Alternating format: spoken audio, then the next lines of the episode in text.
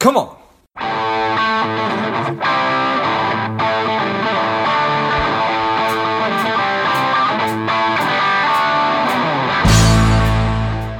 Welcome to Money Savage, a savage approach to personal finance. This is George Grumbles, and the time is right. Welcome today's guest, strong and powerful Hunter Irby. Hunter, are you ready to do this? I am so ready, George. Excellent. Let's do this. Hunter is a principal right. and chief investment officer of Tone Capital, an independent fee only registered investment advisor. I'm excited to have you on. Hunter, tell us a little bit about your personal life, some more about your work, and why you do what you do. Certainly. Uh, George, first I wanted to thank you for uh, the invitation to join you on Money Savage. We're big fans of uh, what you're doing at Tone Capital, so this is an honor. Well, thanks. Uh, I guess first, first on a personal level, you know, I'm a father and husband of three beautiful girls and a beautiful wife. So that basically nice. means I'm never working, which good thing I enjoy the work of paying for weddings and you know. Anyway, but we're we're early in that process my daughters are two, five, and seven. Um, and then there's Banjo, who is the English bulldog that my wife surprised us with last Christmas, and he is indeed a work in progress. the puppy class, but don't let that um, interfere with any of kind of thoughts that I might have later. Um, and just finally, I'm really, really um, into music and musical instruments. Uh, my wife surprised me a couple years ago with a pedal steel guitar for my birthday, and that has really become a passion of mine. It's an incredibly complex and beautiful instrument, and it's a bit of a dying art. So we'll hope that the uh, you know the millennial hipsters can bring that back. Although they're killing everything else, they seem to be the only people that like the pedal steel guitar. But uh, net net, this adds up to a very very loud house for us. but that's okay. It's all fun. We're in the zone. Um, professionally, as you said, uh, I am here at Tone Capital. Before that, I ran an equity trading desk for a regional bank, and I was fortunate enough to cover uh, really some of the smartest guys out there on Wall Street. Um, really enjoyed that business. Um, when I saw it change and begin to change, I said, let's figure out what is going to be the next kind of chapter for us. And that's when I began making plans for Tone Capital. Going from institutional to an RIA kind of uh, setup was a pretty big eye-opening experience um, for me. I mean, I'd never had an advisor. I'd already always managed my own account, so that world was was pretty foreign. And I, I really quickly realized that my experience and our experience at Tone Capital from the institutional world is vastly different, but we can be very helpful to those everyday people that are working with a financial advisor as I said, my mind was blown. The proverbial light goes on. It's like, all right, we can leverage our experience to not only help people, but also educate people. Education is a very, very big part of what we do. One of the reasons we're, we're big fans of yours. Um, so, George, I just want to tell you a little bit about Tone Capital. Um, as a firm, we manage rules based portfolios based on financial science for institutional and wealth management clients. We're not trying to guess the market, what the market will do, where it's going to go, but rather we base our decisions on durable themes. We test the durable themes, and then those that work, we create strategies around them. There's very little discretion in our process. And the process is where I really want to go with this. If you're interested, um, you can find the strategies on Morningstar and see more there. But if I had to point to the most important aspect of our business, it's the process. You know, growing up on a trading desk, I saw firsthand what happens when people panic and get off track and, you know, make really bad decisions in the heat of the moment. And these results can really be devastating.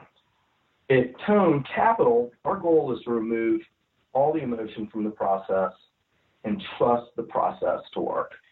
And I think that's where we need to get. And this is my kind of bigger point to all the great listeners out there is how important the process has been in my life um, at Tone Capital and outside.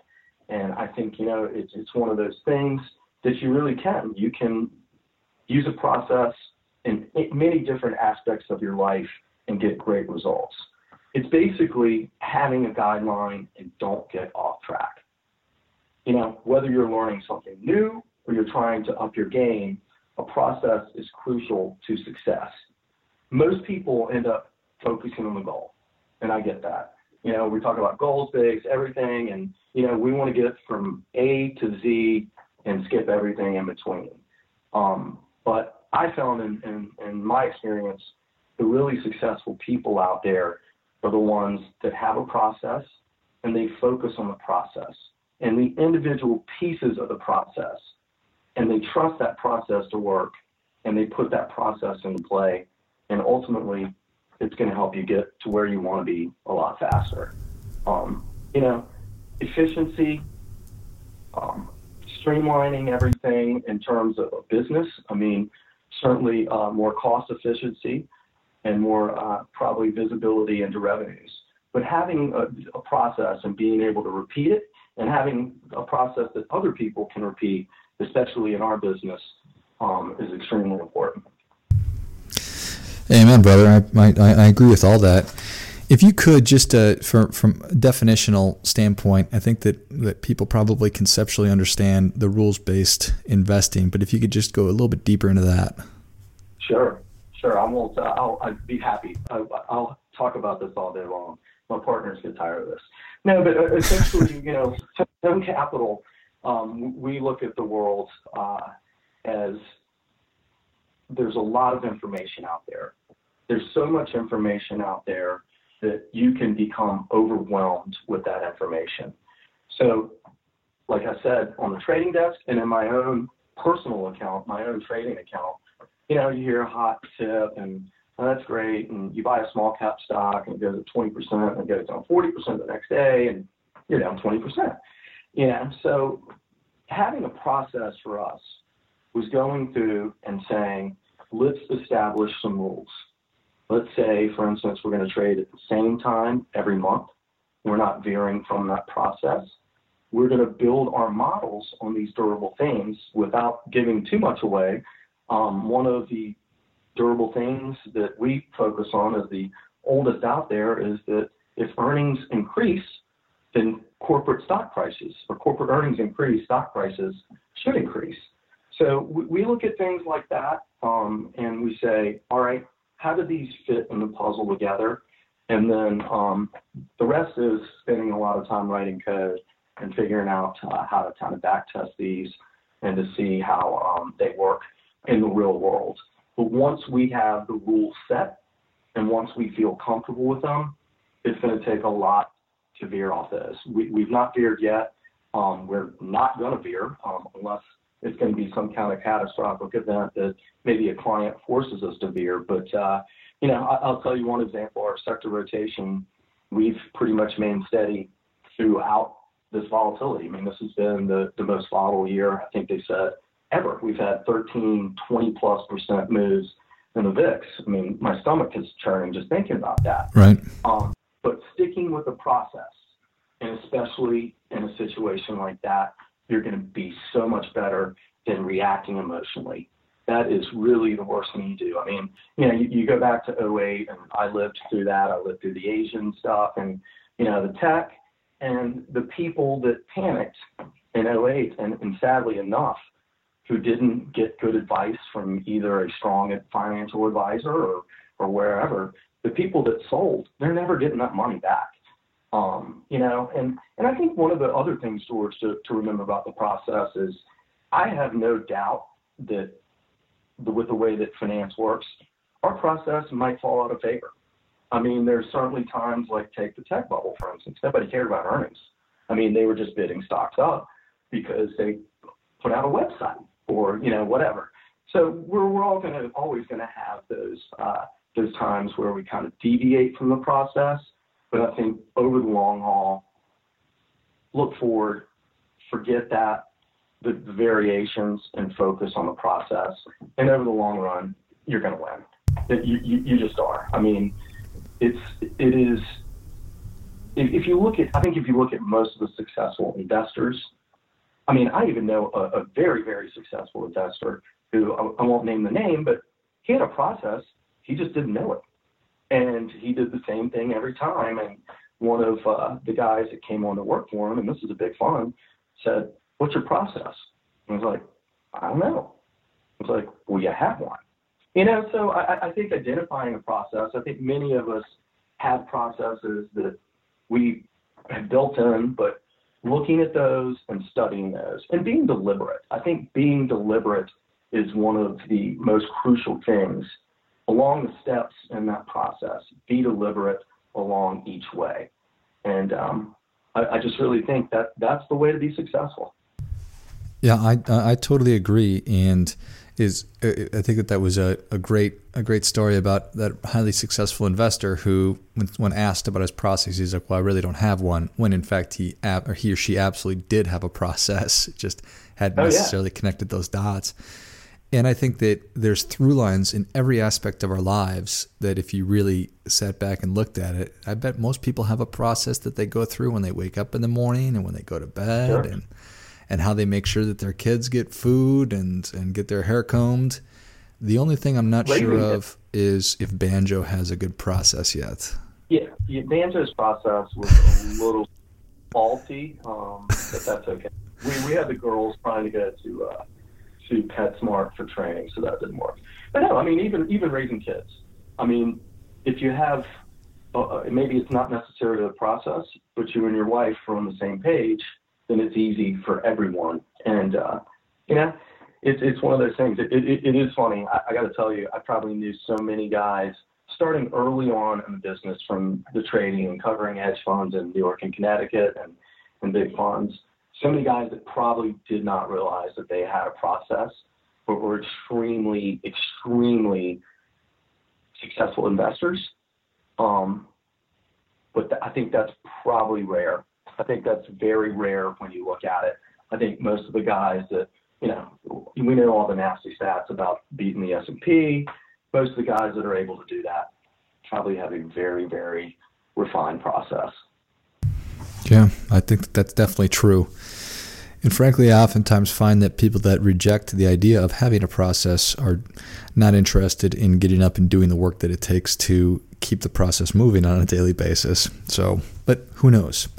Um, That's I, right. Commitment's a big part of that, right? Yeah, it, it, it definitely requires it. Um, but to your point, it, it there's so much value to it. It removes the emotion from investing, or at least it certainly attempts to. And emotion is oftentimes where the biggest mistakes are made. So I think that's extremely valuable. I can tell you in my own personal life before our own our rules based trading, I made those mistakes and, and being on trading desk, you know, watching some, literally some of the smartest guys out there just make horrible decisions just based on, you know, an earnings miss okay, stock's down 5%. Everybody runs out of the hedge fund hotels. They run out of it. And then the next thing you know, it's next day it's up 2%. You know, it's just, it's those things. You have to have a long view. And I know it's tough in this time of market where we're focused on quarterly earnings and day-to-day economic numbers. But, you know, I kind of, I, I kind of do agree with uh, Warren Buffett and Jamie Dimon on the, the aspect that maybe we should pare back some of the uh, the information. I don't know. More information is probably better. I don't know where I stand on that, um, but it does seem that like you know simpler simpler is is somewhat uh, better for the long term at least. Yeah. Well, I think that the more we can simplify things, probably the better. And I'm not saying, and, and I think everybody knows that nobody's saying let's ignore the available information, but still attempt to simplify things. So well, and, and, and I think that's ultimately, you know, what, what we found in, in our studies is really when you try to make things too complicated in the process, there's really very little value add. And, you know, as simple as you can get it, strong themes, you know, stick to your guns, and, and that's the way to be successful. So I, I, I definitely agree that the process is trusting the process not, number one, having a good process that we know is going to work, and then sticking to that process is is key. Um, that being said, what what is the desired result that you're working to get out of investing? I'm sure that there's different objectives in a growth strategy versus um, maybe more conservative. But if you could talk a little bit about that. Certainly. Um, I don't want to cross any compliance um, boundaries here. Right But uh, you know, we we essentially run four ETF models that are low cost, and the reason that we we came out with those is we said, look, being in the active world, I've seen instances where say the market was up 21% like it was last year, and you're up 4%. I don't want to say I'm sorry. I don't want to be in the business of saying I'm sorry. So, George, what we said is let's create some models, low cost ETF based, where we have the best ability to beat, hopefully, benchmark or not embarrass ourselves. And I think the strategies themselves, if you put them together, a lot of them are non-correlated, so we've had a lot of luck there. But uh, you know, for instance, our, our S&P, uh, our sector rotation strategy is benchmarked to the S&P. Um, I'd love for you guys to go out in Morningstar and see how we've done there. Um, we had a great year last year, and this year's been good as well.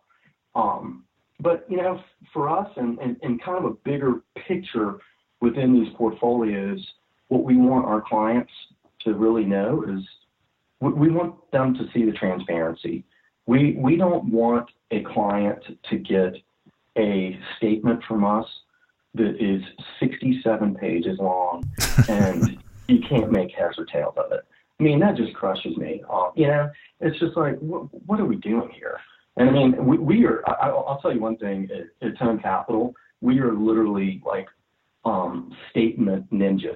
I mean, we have learned to rip these things apart because you have to do the math the hard way. It's not like they're going to say, oh, yeah, you're getting charged 3% in bold letters right up front. Right. Um, so transparency is a big part of uh, you know what we want. We we actually send an invoice to our clients so they know exactly what they're paying us.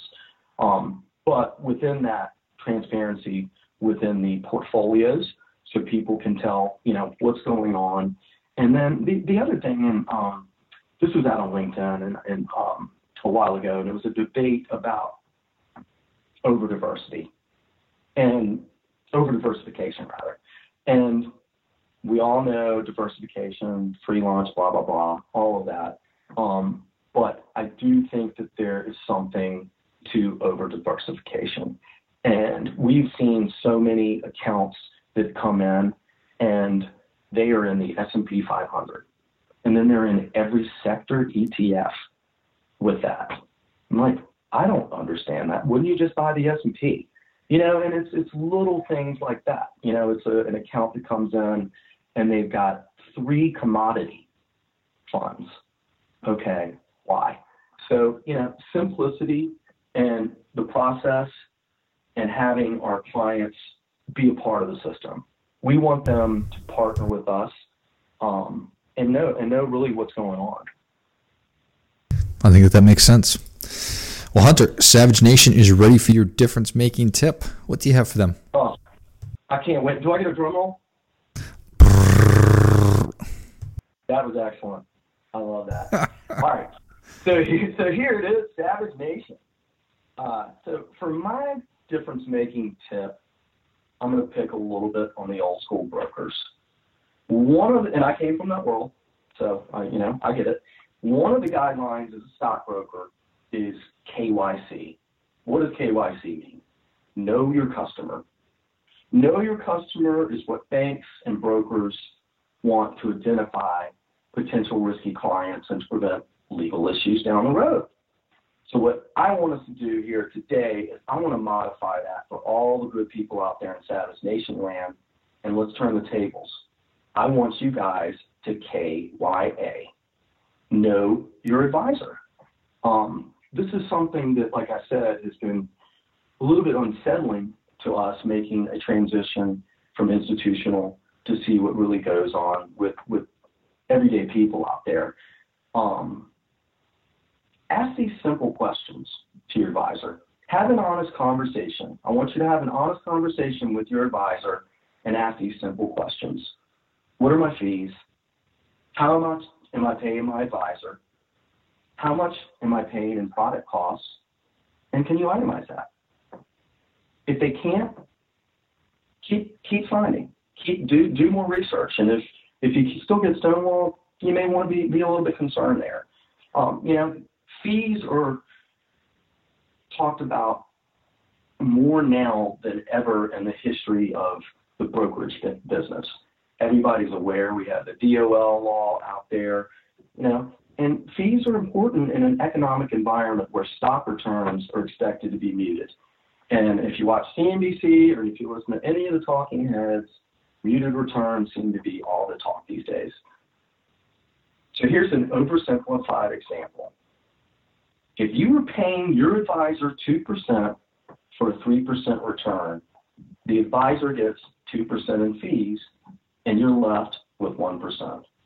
Advisor 2, client 1. He wins and you lose. If your advisor has you paying 5% loads to own mutual funds, my best advice to you is run. That is, uh, you know, that is a game that's still being played, but there are so many great options from Vanguard all the way to dimensional funds to everything out there. You should not be in a loaded fund. In this day and age, there is really, really no reason to be in that. Um, you should run as fast as you can. I'll just I'll say that. I love uh, the stat that Ryan Kirlin from Alpha Architect gave uh, you guys, your listeners, a while back. He said from 2005 to 2017, investors uh, removed an aggregate of 266 billion by decreasing fund expenses. At Tone Capital, we have a, what we call cost-focused investing. We spend a lot of time removing costs from portfolios, which is pretty easy to do when someone hands you a 90-page statement. You know, the guys that are still out there selling loaded funds, non-traded REITs, that's an opportunity for us. And and George, really don't get me started on non-traded REITs. I'm about that right there because I can't figure out why you want to buy something that doesn't trade where there are plenty of other opportunities and you're getting charged a 15% commission. Uh, just doesn't make sense. If you're looking for yield, there are much better options. And then the last part of it is, you know, know your advisor and use the tools that are available out there. FINRA Broker Check is one of those great tools. And this is when the phone is going to start ringing and we're going to get a lot of hate mail to capital. But if you do something bad in the financial services industry, in most cases, it's going to be disclosed on your U4, which is essentially a broker's conduct record. You can look up advisors on brokercheck.finra.org and see if they have any infractions. If they do, ask them to explain the issues. But if not, you'll have to decide if you really want to work with someone that has a questionable background. I've seen plenty of guys with marks in, on the institutional desk and in retail. And we all understand that, you know, the market can go the wrong way and we can have an unhappy customer. But there seems to be an issue, and there's a great paper out there um, about the industry. And unfortunately, a lot of times when, when guys do get in trouble, they go down the totem pole because if they were XYZ bulge bracket, they had a great book they they get fired from there, and then regional firms see, well, that's a great book. I want that. So they don't really disappear. It's one of the really, really bad things that the SEC needs to get a hand on. And if one of these guys does it, they're five times more likely to do it again. Um, so you really want to know what you're paying, especially in this environment. Um, there's so many options um, out there. And then really know who you're working with. I mean, I think the thing to keep in mind out there is the world has changed, and you want to make sure that your portfolio and your advisor are up to date. Um, to sum up, know your advisor. You can't control the market, but you can control fees and the people you work with. If you find yourself in a bad situation, shop around. There are a lot of options. And uh, finally, George, I recommend looking for a fiduciary someone that's bound by law to put your interests first. And that's all I have for you. Oh man, that is great stuff. That's definitely going to get a come on, come on, Hunter. Oh, come on, come on. Thank you so much for coming on the show. Where can Savage Nation learn more about you? You can find me at www.tonecapital.com and you can find me on LinkedIn. Hunter Irby on LinkedIn. Perfect. Well, Savage Nation, if you enjoyed this as much as I did, show Hunter your appreciation and share today's show with a friend who also appreciates good ideas. You can find him on LinkedIn and also go to tonecapital.com. Check out everything we've been talking about. Thank you again, Hunter. George, it's been a pleasure. And until next time, really keep fighting the good fight because we are all in this together. What's up, Savage Nation? Please support the show by subscribing, leave us a review, and definitely feel free to share us with somebody you think would like it. Come on.